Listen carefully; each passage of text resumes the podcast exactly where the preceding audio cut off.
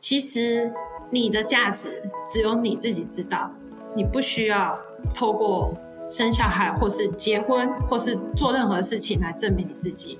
当你快乐的时候，你就会那么有魅力。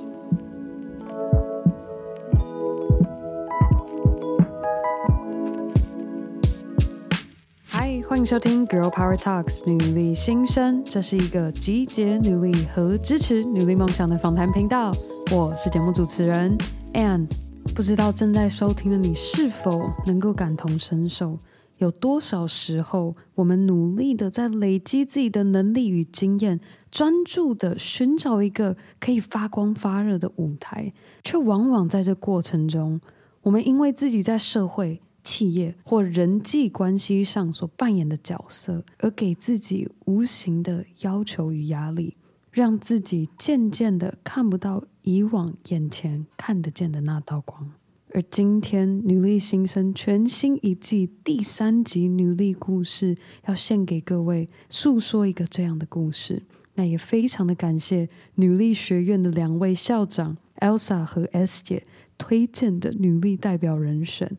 今天的这位女力代表，大学时主修国际贸易出身，她接触的商业课越多，越深刻体会到自己对行销领域的热忱和喜爱。毕业后，为了兼顾自己想要走入行销的梦想和持续陪伴家人，她决定不北上找台北的行销工作，而是回到嘉义从事在地产业的行销工作。他从素食产品内部行销企划开始做起，接着走向水产国际参展行销推广，直到他在一场国际参展会场上认识了现在的老公。两人当时日久生情，最终他也加入了公公和公婆白手起家的农作加工茶品企业。而就当他累积了过往种种传统产业行销的能力，担任起麻钻农坊行销负责职位后，同时身兼的太太和媳妇的角色，他这一路走来，不断的在这两个角色之间找到一个最能够做自己，且持续的相信自己的力量和倾听自己内心的声音。好了，那我废话不多说。我们赶快一起来听听今天这位麻钻农坊的行销负责，同时也是女力学院第一届的学员贝珍的女力故事吧。我在每一段的低潮跟卡关的时候，我虽然真的会很想放弃，可是最后我都有选择去做、去尝试，所以才能有现在。我真的每一步都不一样，虽然没有到一百分，但我相信。在内心的倍增的世界，我是一百分的。对，所以真的很想好好拥抱自己。我觉得这也是一个能力，你培养每天练习感恩你自己，然后谢谢你自己，拥抱你自己，这样的你才会更有女性的魅力，可以去发光发热。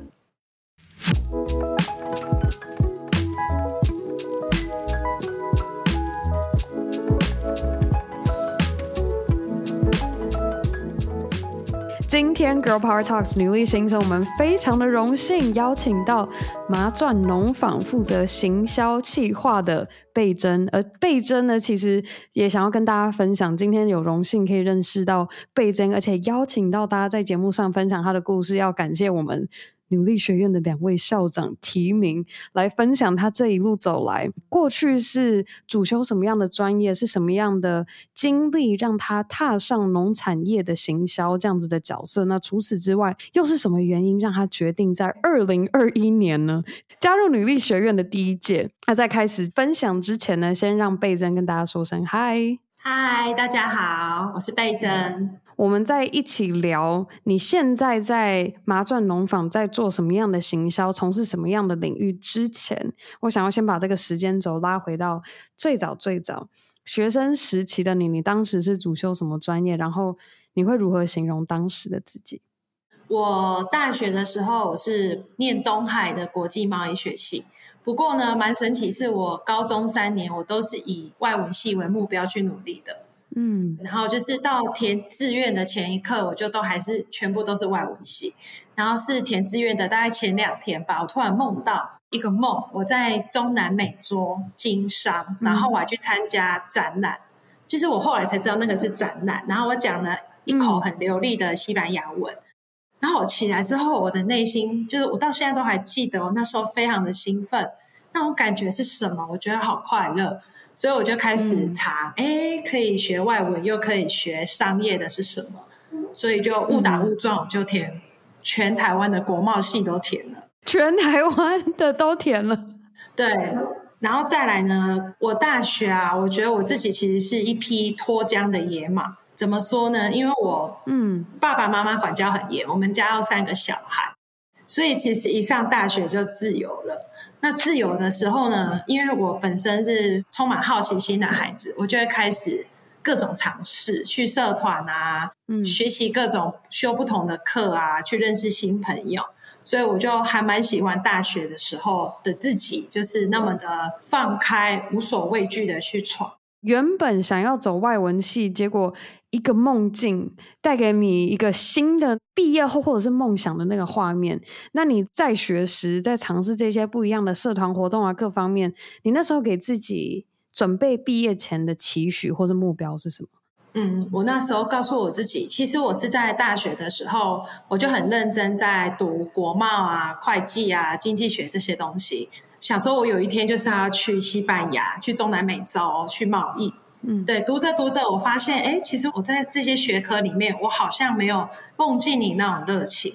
然后我们大三开始就是有修行销啊、管理学，我发现我每天都会很期待去上课，然后尤其是那种分组报告。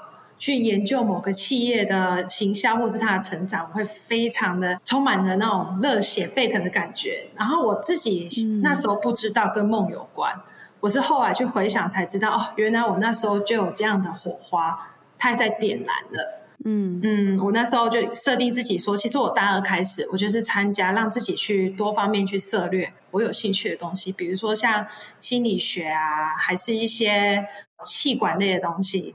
然后也是因为不断的去做、去尝试看看，我才发现更确定我自己想要走行销这一个部分。然后后来呢，因为我又去参加社团，又当上了社长，嗯、我也是在大学里面参与这些活动，才发现，哎，我自己其实是具备有领导能力的，而且喜欢跟人相处。然后我就开始做功课，什么样的工作呢？可以满足我想要经商，就想要有外语能力，跟人相处，又可以领导办活动。嗯，最后我就找到原来有一个东西叫行销企划。嗯，对，所以我的履历刷一排就是都投行销企划。没想到当初先从原先是外文，感觉是语言偏重的专业，然后接着走到国贸，结果国贸因为一接触到行销之后让你爱上，结果就走上这样子。你那个时候在挑行销企划的时候，你有特别针对农产业或是食品业去投吗？就你当时是怎么样去挑选你要做哪一个产业的行销企划？我那时候我还记得我在挑行销的时候，我都是往那种公关公司或者是活动企划，然后我都都选台北或台中，嗯、就是因为我本身是嘉义人。我就想说，我好想要再继续自由哦，可是后来因为中途刚好经历妈妈就是身体状况不太好，嗯，所以那时候呢，我就大四的时候，我告诉我自己说，我如何能够兼顾我的梦想，又可以陪伴我的家人。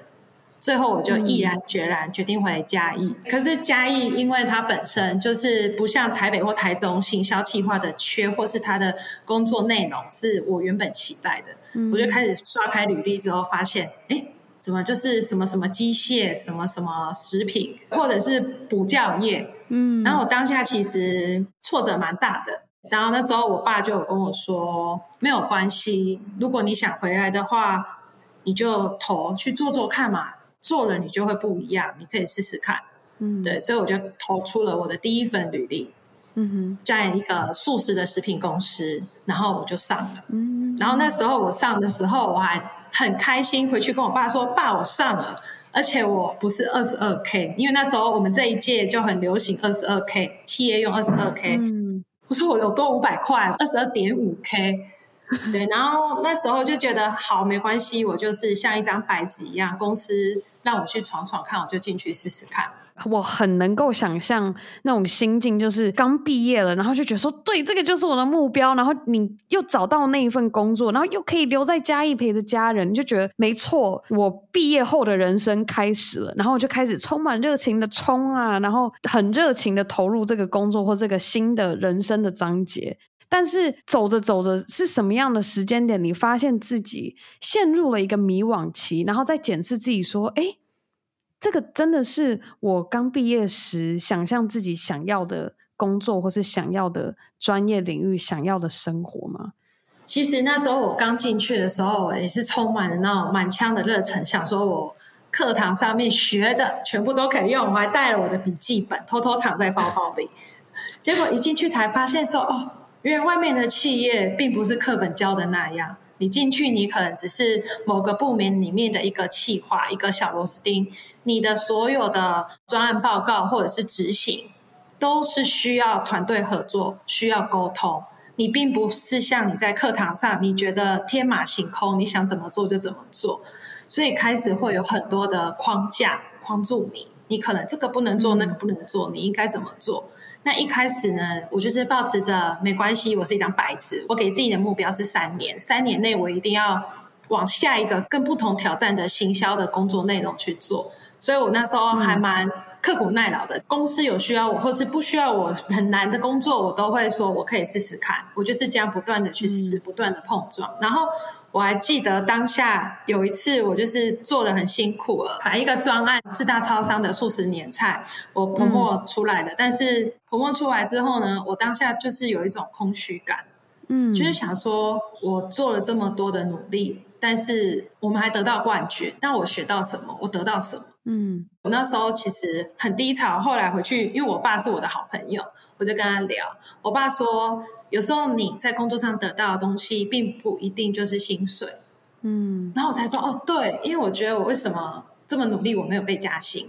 我爸说你要把它写下来，你在里面得到了哪一段友谊，团队分工的时候你得到了什么，或是在整个企业你去看它有哪个地方你觉得需要补足的，你把它记下来，用一个嗯哼不是员工的角度去看整个流程。那我那时候还懵懵懂懂的，我现在想起来才想到说。那时候我们那素食，我们需要就是行政啊、业务啊、行销都要去那个办桌，那个素食外烩，然后外汇都是凌晨出发，坐着他们的货车。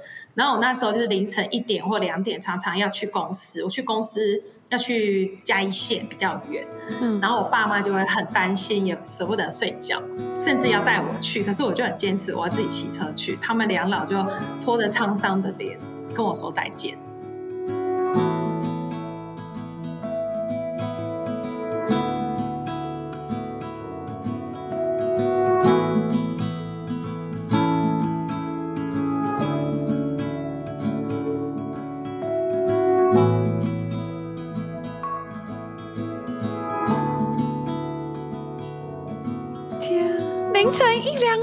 对，超晚。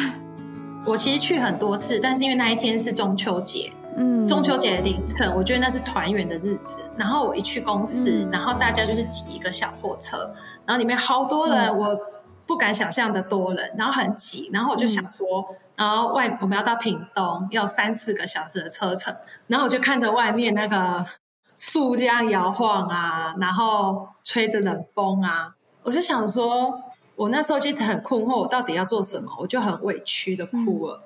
嗯、啊，我现在去回想起来，嗯、才知道说，哦，那时候其实已经我在那份工作两年了。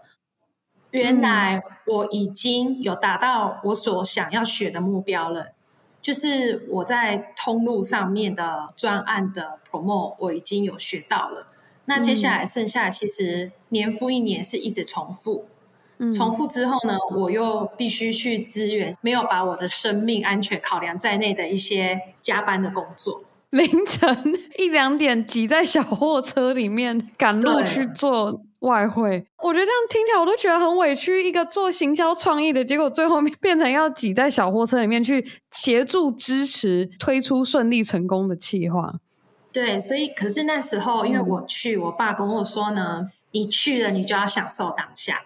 你不要抱怨。嗯、所以我去，我就跟着一起煮饭啊，什么什么的，更认识食材。其实也是因为有去外汇，我知道年菜我要怎么做，怎么配，配色更又兼具美味，才能做出后来得到冠军。嗯、所以其实每一段经历，我觉得它都是一个养分。只是现在回去看，才发现原来我那时候是在为自己设一个停损点。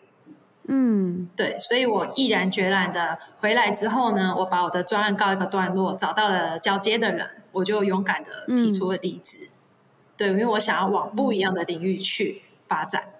我觉得有的时候我们在当下就是当事人，然后反复的经历，就有点像是你说，哎，这是我的工作，然后我要尽好的职责各方面，可是。真的是日积月累下来，要积到一定的程度，可能你的下意识或者是你的情绪上才会体现出来说，够了，该找下一个目标了。不要让自己一直绑在这个原点的感觉。就我觉得你内心是已经很渴望，想要再去换下一个目标前进。可是往往有的时候，我觉得我们会不知不觉被自己绑住，而感到负面的情绪，误导为不满意自己现在的工作，或是自己现在的表现。可是，其实你已经你做得很好，你做得很棒，甚至站在一个行销人的角度，还去前线帮忙，然后也就像你刚刚说的，因而让你更透彻的了解你在做年菜行销上面要注意的有哪些要点，然后因而可以拿到冠军。听到我觉得对你非常的钦佩，有用心耕耘，或者是真的有愿意多付出，我觉得你都会得到别人看不到的收获，就是别人不知道你得到什么，可是只有你自己感受得到。你那一些付出，或者你那些精神的投入，最终获得的是什么？所以后来我辞职了嘛，然后我就马上休息一个月，我就去投履历。嗯，然后我就投了一家，也是在嘉义，是水产食品的。去投履历的时候进去，然后我跟老板娘就聊了一个小时，也因为那一个小时，我得到业绩倍增这个绰号。对，然后他 就说：“哎，你不错哎，我们行销这个职位还没有人，你要不要来试试？”嗯，然后我当下是想说：“的呢，没有人，就是没有这个职位过。”对，然后我就、嗯、好，我就过去。然后其实我这里还是要感谢我那时候，因为外汇这样子的磨练，我到那里我们一样。嗯办公室的人也是要去现场看鱼，或是学鱼怎么包装，这些事对我来说，嗯、我已经觉得是小事，我不觉得它有什么难度。嗯、但是我后来是跟我们老板娘聊，嗯、我才知道说，哦，原来我那时候觉得这不是什么小事，但是在他们主管的眼里会觉得，哎，这个妹妹她愿意去做这样的事，去了解这个产品，他们觉得，哎、嗯，我有投入我的心力在里面。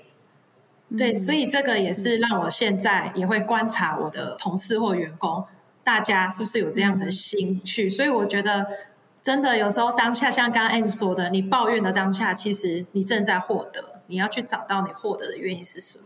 我们听了倍增过去种种经历是怎么样踏上食品行销的这样子的领域，然后接着现在呢，走过素食食品，接着进到水产食品。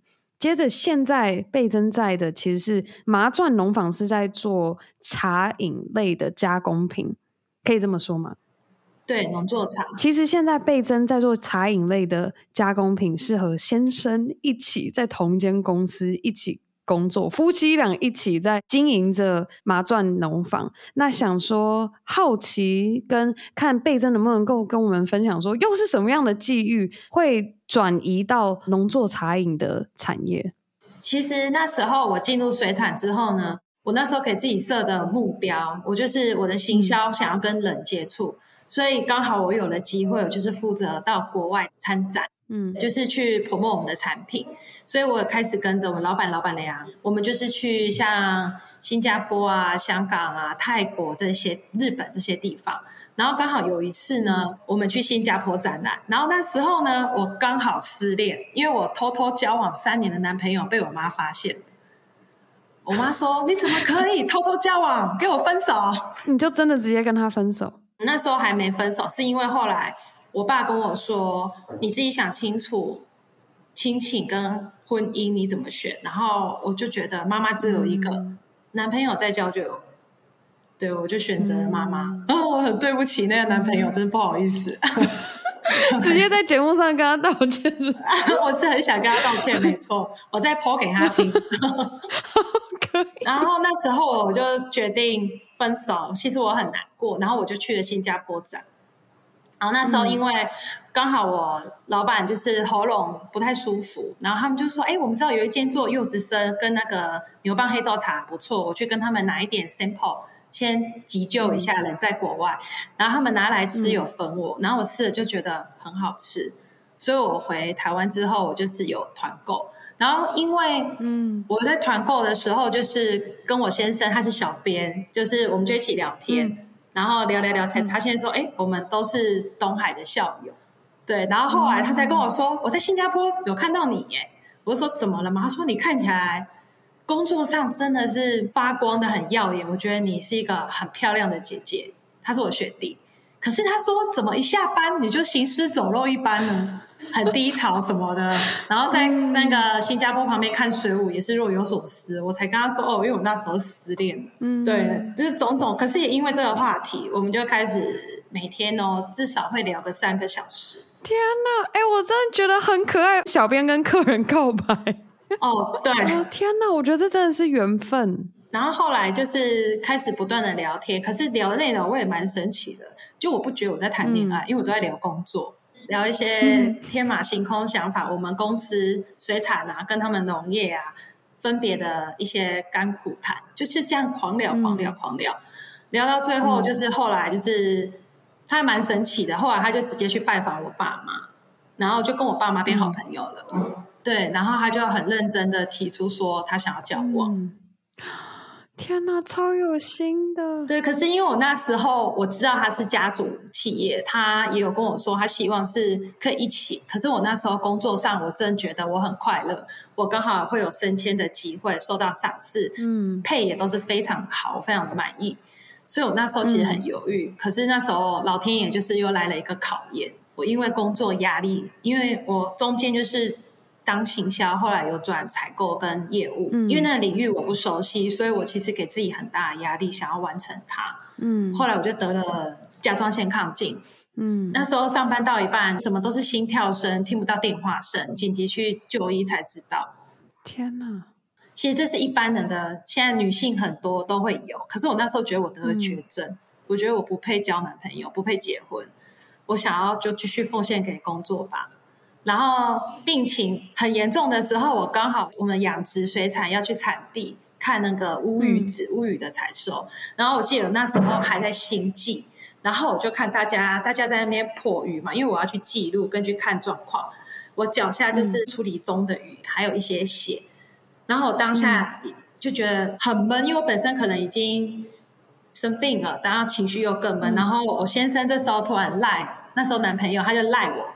一张他在晒柠檬的画面，嗯、然后他就捧着柠檬，然后笑成那个月亮状给我看，然后我当下就冲击很大，就觉得哎，他怎么可以这么快乐？嗯、那我原本也很热爱我的工作，为什么我让自己生病了，然后开始想法非常的负面，做什么事就是突然间没有了我原本的火花。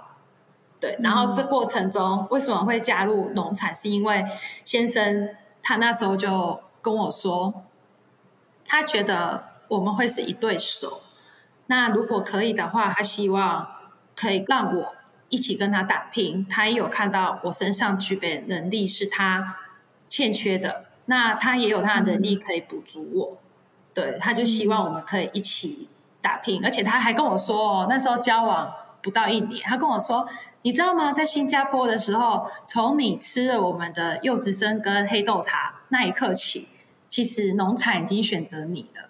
你就是要来当我的妻子，你没得选了。他这样跟你讲，对，他很会娶到老婆，然后还找到一个工作上的好战友。嗯，他大概最浪漫是，就听到这样子的经历跟过程，真的很钦佩。倍增的相当的毅力跟坚持，就是你对于你工作的无论是水准或是各方面，我相信你对自己的表现的坚持，真心敬佩跟觉得你真的很用心在，无论是你投入现在手上的工作，或者是你和亲情，或者是跟丈夫的这一段关系。当我们都这么重视的时候，我们扮演不同的角色。今天如果是扮演员工，也许我们是扮演着女朋友，或者是老婆，还说扮演女儿的角色，就是我们。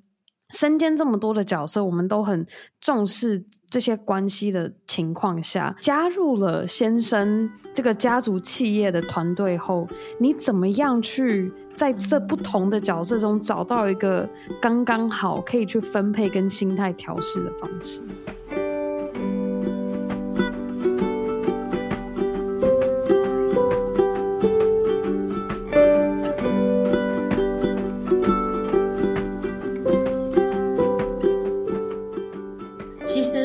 加入的时候，因为我本身是一个很乐观、充满好奇心的人，所以我就是啊，我一定要有一番作为，我要把我所学都运用进来。嗯，因为那时候我们农产加工厂它还没有到体制像我以前的那么完善，所以我有很多经验、跟知识、跟资源我可以运用，所以我其实满腔的热血就进来了。但是那时候其实我并不晓得说家族企业媳妇，然后妻子跟。同时，也是员工，又是别人的主管，我这样双重的角色，其实这就让我后来又经历了一段很大的低潮。但是在一开始，我的角色分配，其实我要谢谢我的婆婆，因为我婆婆也是年轻创业，她跟我说：“贝珍啊，你不要急着怀孕，因为我知道嫁来乡下怀孕是很大的压力。嗯，妈妈希望你可以找到你工作上的定位，跟你先生相处，因为你们交往不到一年就结婚了。”你们都有了各自的角色定位之后，你再来怀孕，嗯，对。那我那时候就是整个就觉得很温暖。或许她不是我的亲生妈妈，但是我就觉得怎么会比我跟我妈还要可以聊一些更深入的话题。所以我们后来就，她又带我一起去上瑜伽，一起去逛街，一起去买东西，或者是我们还会一起就是抱怨彼此的老公，因为我们就剩我们两个女生嘛，女人跟女人的世界这样。所以我其实蛮感谢他。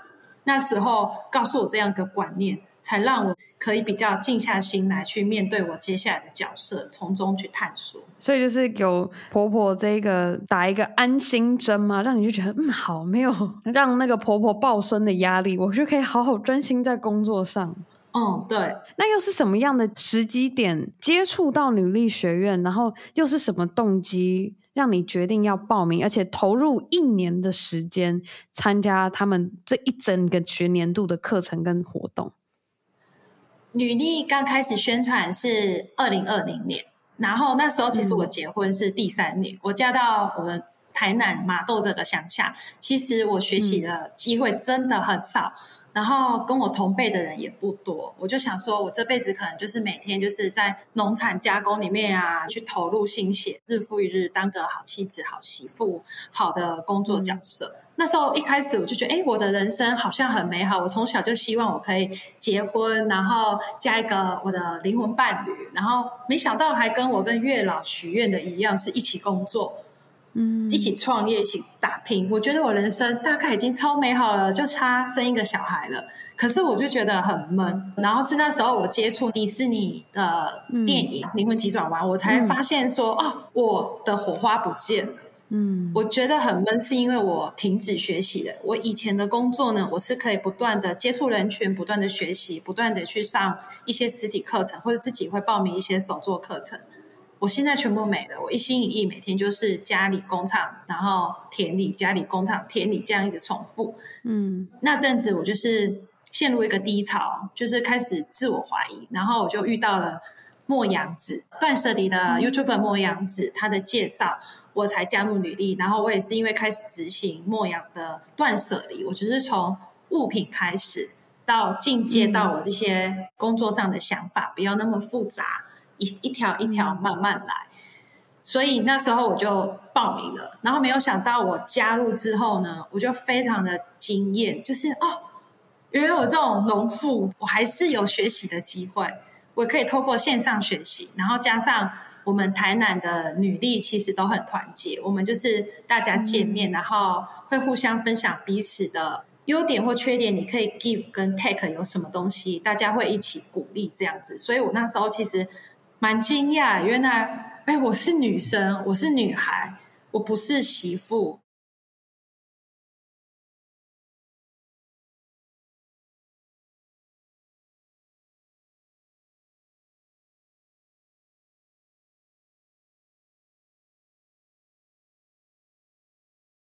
我就一直觉得投入工作之后，在行销这一块，我好像变成行销媳妇、企划媳妇之类的，所以投入女力，我才有了转变。然后让我最大的一个惊喜是，周一都会上线上课或听音频。那因为我跟我先生，嗯、我们住同一个房间嘛，其实我在上课，他会听到。然后后来呢，我发现呢，嗯、超神奇的，他会跟我一起上课。嗯对，然后他会开始跟我一起想作业啊，然后一起脑力激荡。然后我是到现在刚刚跟 Ann 聊，我就想到，我其实之前有跟月老许一个愿，就是说我希望未来老公除了跟我一起打拼之外呢，我希望他可以跟我一起学习各种新知、身心灵或是课程。然后我真的没有想到，就因为我当下哎，女力学院要截止了，赶快报名这个动作，哦，居然。就得到了这样的一个老公，我一直还觉得说，哎，我们两个可能就只能学习农耕机怎么用啊，剪树枝怎么剪啊，真、嗯、没想到可以透过女力，就让我有一个这么棒，因为他也可以一起学习的伙伴。好替你开心。你现在觉得，因为其实我们二零二一年这样子，女力学院的整个课程也进入个尾声，你现在回想过来。这一年将近一年的时间，令你最印象深刻，或是你觉得天呐，真的完全改变你过往的，无论是观念还是什么样的想法，你会想要跟我们现在正在收听的听众分享那一段经历？主要是分两个部分，第一个部分是课程。因为刚上课的时候，嗯、二月份是讲的是业务跟行销力这部分，对我来说就是我本身的专业。然后三月的话是讲沟通力跟说话力。那我会提到这两个，是因为我那时候已经变成媳妇的思维，我很多话可能不敢去讲，或者是自己会很犹豫、自我怀疑。然后那时候我还记得 Ann 有提到说，你要停止你的自我怀疑，就是你要放下你原本的光环。然后做你自己，你在你那样的心境之下，你讲出来的话才会是真的代表自己。然后我那一天听到 Ann 这样说，我整个是很惊讶，哎，我好像没有这么做，哎，嗯，所以那一天之后，刚好之前是上到行销那个。大大学院黄一琦老师的课，那时候他是说：“哎，你行销你要怎么样去突破你现在的传统思维啊？怎么样不一样的合作？”嗯、所以我是跟先生一起上课，然后发想，我们就想说：“哎，那我们来跟末羊紫檀合作，因为我们的农作茶饮它简单，然后清新，又断舍离一些糖分啊、冰啊这些，跟末羊的形象很吻合。它的受众也是我们想要去推广，因为我们原本的受众是落在五十岁以上。”对，那我想要推广说，可以有三四十岁的年轻的上班族，所以我们就想要跟他谈合作。可是这时候困难就来了，我也觉得女力学院很神奇。我想要有行销这部分去突破的时候，三月份我刚刚提到就是说话跟沟通。哦，原来我需要这个。我们要怎么样去跟我们的老板，就是我的公公、我的婆婆，怎么样去提议？因为这种提案方式并不是像你以前在。公司对老板、对主管那样 promote 啊，洋洋洒洒那些就可以了，因为这中间还掺杂的是家人，都是媳妇。嗯，对。那我当下就是刚刚我说到的，Ann 鼓励了我，你要放下你的光环，去听你的声音。然后加上那时候三月是赖佩霞老师的好好说话，教你非暴力沟通。我也是看，然后反复的去听音频，然后看书。我开始跟先生讨论，我们要怎么样去拿下、突破这个传统的思维，去有点不一样。所以刚好那个时候有契机，就是 Seven 的采购看到我们的农产品，他很喜欢，也给予我们机会，让我们去上市。所以我刚好跟莫阳就有谈成合作，两个就一起行销。所以我那时候才知道说，哦，原来我也可以做到。然后加上，除了说话之外，我发现其实不管你是经营者或者是在职场上，说话跟沟通能力除了非常重要之外，其实你还要懂得倾听。当你会倾听，你收集了各方的资讯，你把它融会贯通之后，你才能放下你自己的成见，你才能够去说出对方想听的话，进而达成你想要的结果。就算不是你想要的结果，但是你要相信你自己，在那个过程中，你已经有得到东西了。所以这是课程的部分给我最大的 feedback。是在这时候，嗯，好替你开心。其实我刚刚这样听贝珍的分享啊，有点像是你在一开始加入了先生家族企业这样子团队之后，有点像是边开始在更慢慢重新认识一个新的自己，就是多了一个媳妇跟妻子的角色，然后或者是就像刚刚你有分享到说，怎么样去利用女力学院课程上学到的，然后。进而去内化，然后想办法怎么样以媳妇或是员工的角色跟公婆提案说：“哦，我们应该要找网络时代下要找的 KOL 来合作推广。”对，我相信 这个任务真的是非常的不简单，真的是有一种不可能的任务，因为他们又自己又不 follow KOL，你要怎么样去形容跟让他理解说，真的付这个钱跟他们这样子合作，或是这样子推的企划是实际有效，而且是没有办法想象可以有的行销效果。嗯，对。现在我们在节目上分享故事的倍增，其实还有经历到一段时间，是真的开始。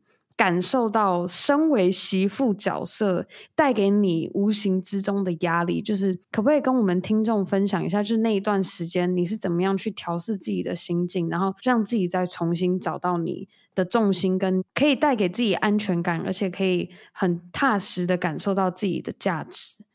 我。结婚目前三年多，备孕也备孕三年，所以我其实人生我觉得我最黑暗的时期，其实是在前半最近刚结束那个低潮走上来而已。因为我备孕，然后有一次，因为常常在乡下，大家就会说：“哎，你好像变胖了，是不是有了，还是怎样？”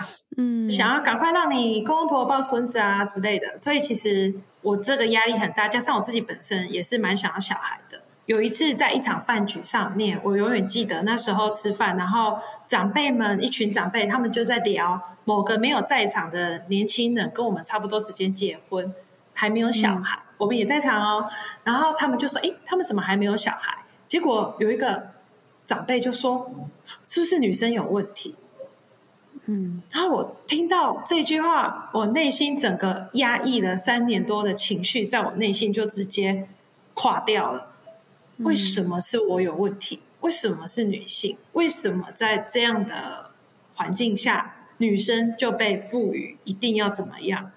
但是我那时候我这个人不想被打倒，所以我就开始各种量基础体温啊、求神问卜啊、吃中药啊、看西医啊，各种各种。然后我还记得那时候那个《未来妈妈》这部电视剧开始的时候，其实里面女主角有一幕就是我人生的写照。我这三年多，大概就三十六次，每个月拿着我的验孕棒，我都不敢看结果。然后我就是都握着验孕棒，然后跟老天爷说：“拜托拜托你，我会是一个好妈妈，可不可以给我两条线？我一定会做到是个好妈妈。”可是每一次都是失落，每一次一次，我看到是一条线，我就开始否定我自己。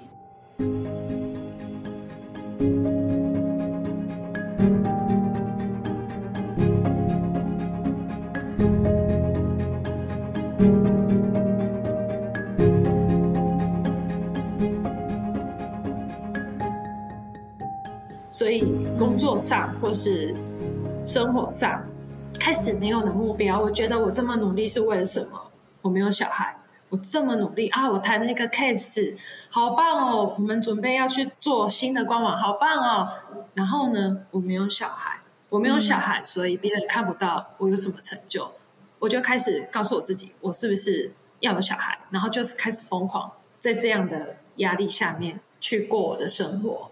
嗯，所以我跟我先生也从灵魂伴侣开始会吵架了，对，因为他发现我们可能没有在一个点上面，所以刚刚 Ann 有提到说什么时机点让我在这样的黑暗里面看到希望。我觉得那时候长辈那句话，觉得女生有问题这件事，真的让我打击很大，所以我告诉我自己，我要去做一连串的治疗。其实这个是 OK 的，你本来就是要先做西医的治疗。都没有问题了才来调养，但是因为这治疗的过程已经检查已经差不多都 OK 了，但是有一个过程就是他有侵入性的治疗，必须服药，嗯、然后进手术房去检查，然后检查完之后就是还要休息一天。嗯、然后当下其实我很紧张，但是我先生一句话都没讲，那我那时候就很失望，他怎么会不表态？所以我回家之后就是很生气，我就跟他说：“你是不是不想去看不孕门诊？”嗯，然后他是一个很沉稳的人，他突然间眼眶泛红，嗯，就哭出来了。我就心里想说：“天哪，都是我在受苦。”我就跟他说：“我在受苦，你哭什么？你只要负责去取精子而已呀，都是我哎。”然后他就跟我说：“嗯，你在做什么？你为什么要透过这件事情来证明你自己是可以生育的？”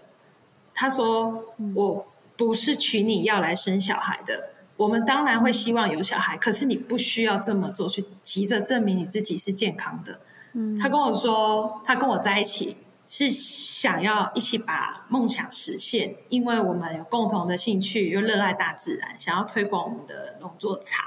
而且他觉得被我当初我那种工作上的那种热情给吸引了。可是他说，自从结婚之后，我开始想要小孩。什么都变了，生活开始枯燥乏味，嗯、开始没有什么灵感，没有什么火花。然后后来他跟我说了一句话，我到现在都记得。他跟我说：“我喜欢的是婚前那么热爱工作、那么有热情的你，那样子的女强人。我喜欢那样的你，你可以继续当这样的你，当浑身发亮的你，那才是我爱的倍增，好不好？”然后他当下就是。很用力的把我抱住，我那时候真的是闪过一个画面哦，就是闪到 我在那个中南美洲经商的时候，就不知道为什么就闪过那画面，然后心中那个很激昂的情绪就起来。哦，我的老天爷啊，我在做什么？我这三年在干嘛？嗯、对，我好像是为了怀孕而想怀孕，而不是为了有小孩去怀孕。嗯，对，所以我当下当头棒喝。也是因为这样，我才愿意走出来，开始去参加活动啊。尤其那时候刚好是疫情的时候，都不能跟外界接触，对，所以对我来说，就是都每天就是被关在同一个地方，很闷。嗯，对，所以刚好疫情也解封，我就开始继续学习，在女力学习，参加女力活动，认识新朋友，然后带着老公，他也认识我很多女力的朋友。嗯，就是有一个新的生活圈，所以到现在。我先生昨天才跟我说：“你可以想一下，小孩在你生活中，在你房间里面跑的样子，而不是去想你怀孕大着肚子走来走去的样子。”嗯，对，他说孩子是希望你想着他的样子，而不是妈妈一味的只是啊，我要怀孕，我要怀孕，我要怀孕这样子。嗯，所以我那时候他讲完，他还跟我说了一句话，他就说：“其实你的价值只有你自己知道。”你不需要透过生小孩，或是结婚，或是做任何事情来证明你自己。当你快乐的时候，你就会那么有魅力。哦，我都觉得他真的是我人生的导师之一。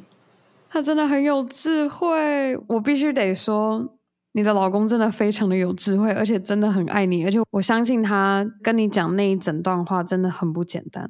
我觉得任何人讲出这样子自己很内心内心的话。真的是感觉自己最赤裸的时候，他愿意敞开心胸的跟你讲出他最内心的话，我觉得真的也是因为他把他心里最深处的心声让你听见了，然后也因而唤醒了压在内心深处的那个你。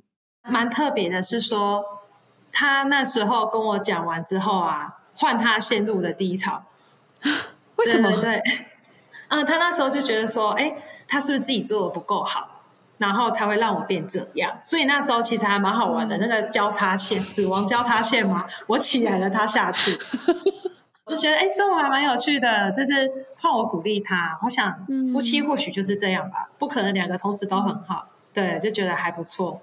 你们两个真的很互补，很替你们开心。所以那时候女力学院要报名二年级的时候，他跟我说报啊，赶快报，你报了吗？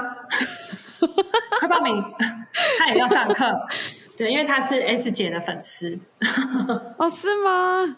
对，相信我们的女力校长应该也有在收听这一集，她也知道哦，原来自己学员的老公也是她的粉丝之一。对，你现在回过头看呢、啊，刚经历的这个低潮，或者是你过往所有经历过的迷惘期，或是怎么样再重新认识一个不一样新的阶段的自己，所有经历累积下来，学到最宝贵的一课是什么？我觉得最宝贵的一个是我发现，我们女生你一定要有自我疗愈的能力。所谓自我疗愈，就是挫折的复原力。为什么这么说？因为当你遇到任何事情，不管是大的情绪或小的情绪的时候，其实第一时间在现场的就是你自己。我们要找到方法，让你自己，如果是小的情绪呢，你可以花个五分钟、十分钟，让自己换个心态，转个环境，喝杯茶，或点个蜡烛，或出去走走。那如果是大的情绪没办法解决，我们就要寻求帮助。所以，纵我看我之前的所有经验，我发现说，就像那时候我还记得女医学院在招生的时候，S 姐说：“你知道什么是妥协的自己跟不妥协的自己吗？”我纵观我之前妥协自己，就是我想要怀孕，但是我又工作上有很多心声，我不敢表态。我就开始畏畏缩缩，我妥协我自己，去成为一个我心目中八点档里面的媳妇的样子，嗯，让我自己去做这件事。包括我之前有一阵也不敢回娘家，因为我觉得我要全心投入在工作跟老公这里。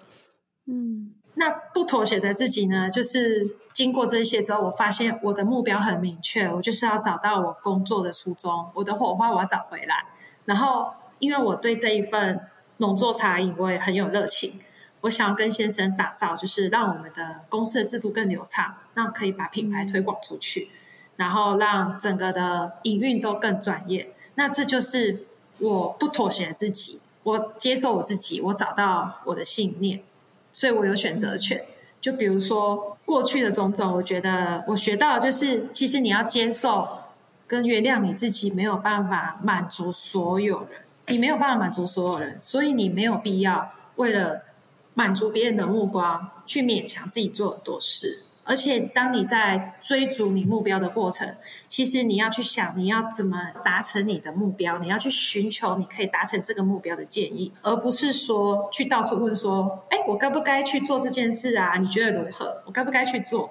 这其实我们会浪费很多时间在这上面。你应该去找，比如说我要做官网。我要怎么做？我开始找人报价，我开始把架构想好，而不是每天很担心说，如果我想做新的官网，我我老板会不会同意？怎么办？我该怎么办？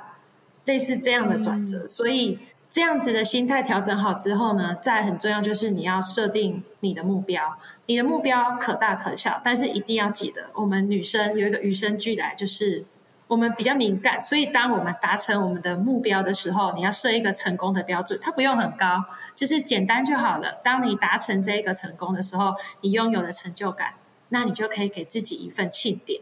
庆典可以是一个包包、一顿餐，或是一趟旅行都可以，或是按摩。啊、我最喜欢 给自己去按摩，觉得嗯，我很满意我过去这一周表现，去预约一下泰式油压按摩一个小时。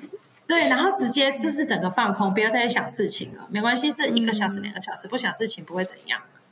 嗯，对，所以这是我觉得学到的东西。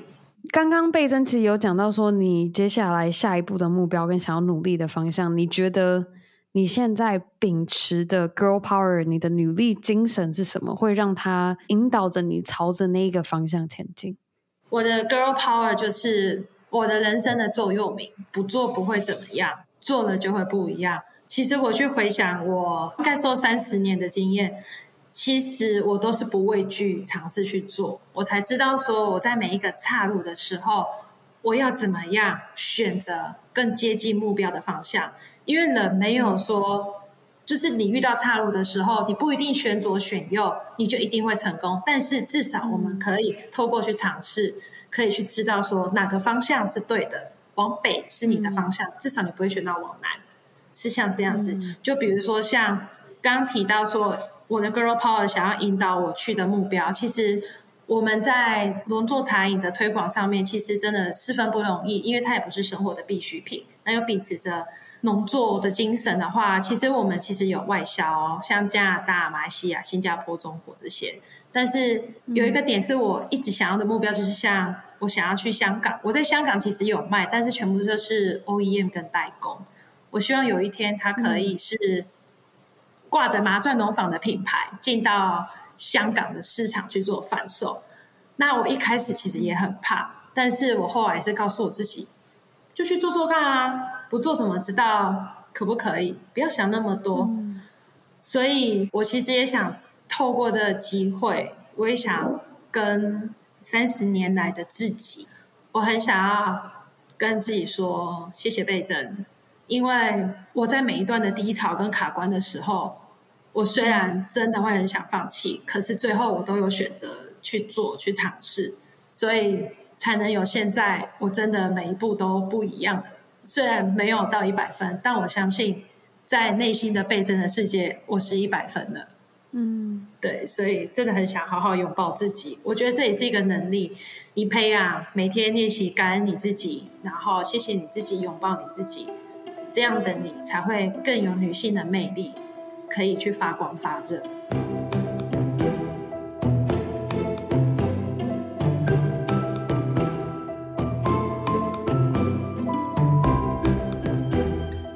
我觉得刚刚。贝珍这一段讲的好到我觉得我需要下台一鞠躬，接下来就交给贝珍。你刚刚讲的好到让我觉得，嗯需要安静五秒钟，什么都不要讲，让听众好好沉浸在刚刚贝珍所说的那一段话里面。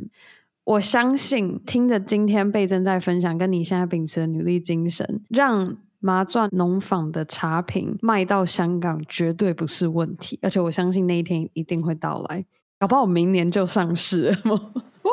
一定可以的，谢谢，真的，我觉得你真的很棒。我现在很好奇的是说，倍增你自己最喜欢麻钻农坊的是哪一款茶？说到茶，其实我的话最喜欢的是一个组合。那讲到这组合之前，嗯、我一定要说，我婚前啊，我是一个手摇饮料的成瘾者。每天早上就是要 早餐店的红茶或奶茶，或者是超商的拿铁要加糖，还要少冰。嗯，然后下午就会跟着 同事一起团购手摇杯饮料、珍珠奶茶。嗯，然后回家我很爱养乐多，我爸就会买多养乐多，每天都要喝一杯。所以我的以前的身材其实是比较胖，然后比较没有精神，体力其实很不好。嗯，那样子的状态的我，其实，在行销上面呢，其实也带给我很大的困扰，就是我的体力比较不够，专注力不够。嗯、所以我结婚之后就没有办法，嗯、因为这里真的非常的养生，我也没有办法买珍珠奶茶回家喝，所以我就开始尝试，诶，既然这个茶它有什么好处啊，我来自己试试看。嗯、所以我就开始喝，像我刚刚讲的，可以促进新陈代谢，像牛蒡决明子，它还顾眼睛。然后对女生的器官很好的黑豆茶，还有我最爱的老姜母，因为姜母茶在坊间很多，但是我进来了之后才发现说，原来我们的每一款茶，它坚持从原料端去把关之外，是我们还坚持日晒，嗯，还蛮神奇的。我觉得有日晒过的茶，喝起来真的是不太一样，尤其是像姜母茶这些，我自己透过这样子，大概三年到现在，就是。我的体力也变好了，我的体脂肪也下降了十趴，十趴很多，对，而且是不自觉。我没有喝冰饮，也没也戒糖，有维持运动。嗯，饮料的话，我就是喝我们的农作茶。嗯，哎，我自己觉得蛮神奇，像我现在就很习惯，而且因为他们都像我的小孩一样，我喝他们也要品尝我的味蕾，还要知道他们有没有表现良好，所以就觉得还蛮快乐的。嗯听起来贝珍最喜欢的是老姜母姜母茶，嗯，也非常感谢贝珍也寄了几盒茶包给我。我目前有喝的是洛神花茶，我非常的喜欢。我接下来今天录完节目，我就来赶快试试麻钻农坊的姜母茶。那接下来非常感谢贝珍今天加入我们女力新生的专访。那现在倍增，你身为女力代表，在节目上分享你的故事。你心中有没有一位你想要推荐他，也可以上我们节目分享的人选？有，他也是第一届的女力学院。我来介绍他一下好，她是在台南市，也是自己创业。她是在转圈圈艺文空间的怡领。他其实是主要是幼儿老师，那他们这个空间主要经营是幼儿亲子教育跟成人的手作一些疗愈女性的课程。那为什么会介绍他？是因为女力让我很特别，就是说，因为我那时候说我在乡下，我没有朋友。我加入女力还有一个很大原因，是因为我没有女生朋友，都是阿上们，这很尴尬。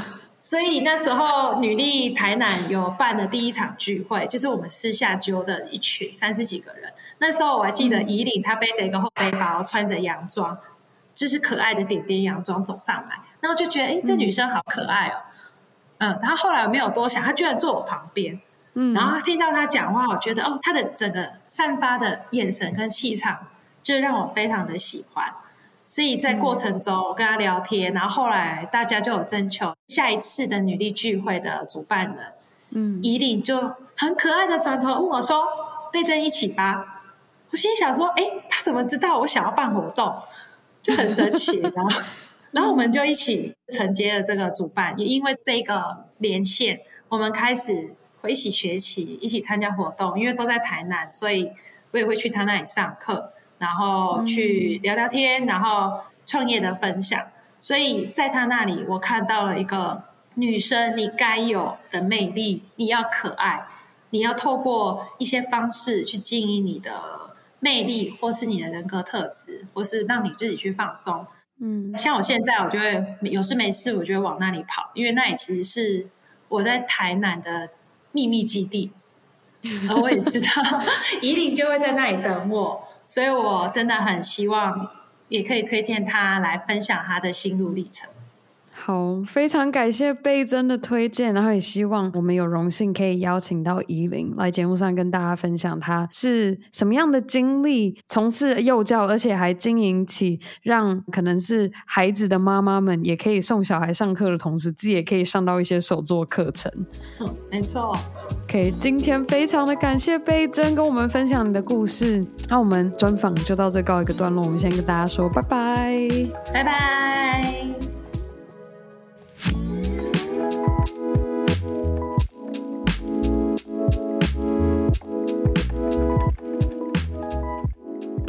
好了，以上就是我和贝珍的女力专访内容。希望正在收听的你也和我一样，受贝珍由内而外散发出的女力能量与她秉持的女力精神给深深的感动。那在今天节目结束之前，我也想要来跟大家分享一个好消息。如果你也想和贝珍一样加入女力学员，成为学员之一。在二零二二年，投资自己参与每月不同主题的讲座学习，无论是目标管理、职业、生活、家庭、品牌行销、精神运动、韧性、人脉、勇气和结盟等。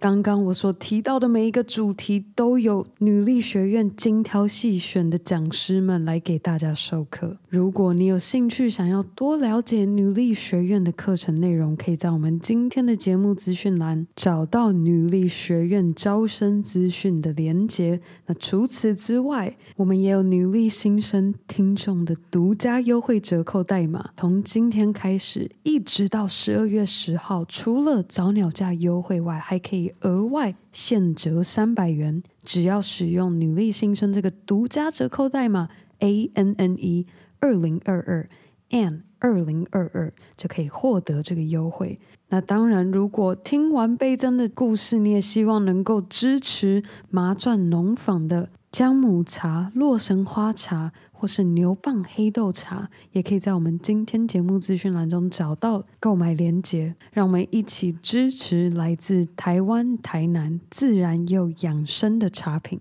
那最后的最后，还是要非常的感谢每周定时收听《Girl Power Talks》女力新生的你。如果你喜欢我们今天的内容，你可以在任何你收听 Podcast 的地方订阅《Girl Power Talks》女力新生。也非常欢迎大家，无论是在 Apple Podcast 上打星和留言，又或是直接在 IG 动态上标注我们的账号，让我们可以认识你。而当然，更好的，还可以和你的好姐妹们一起分享。女力精神，好啦，那我们下周一 Power Monday 见喽，拜。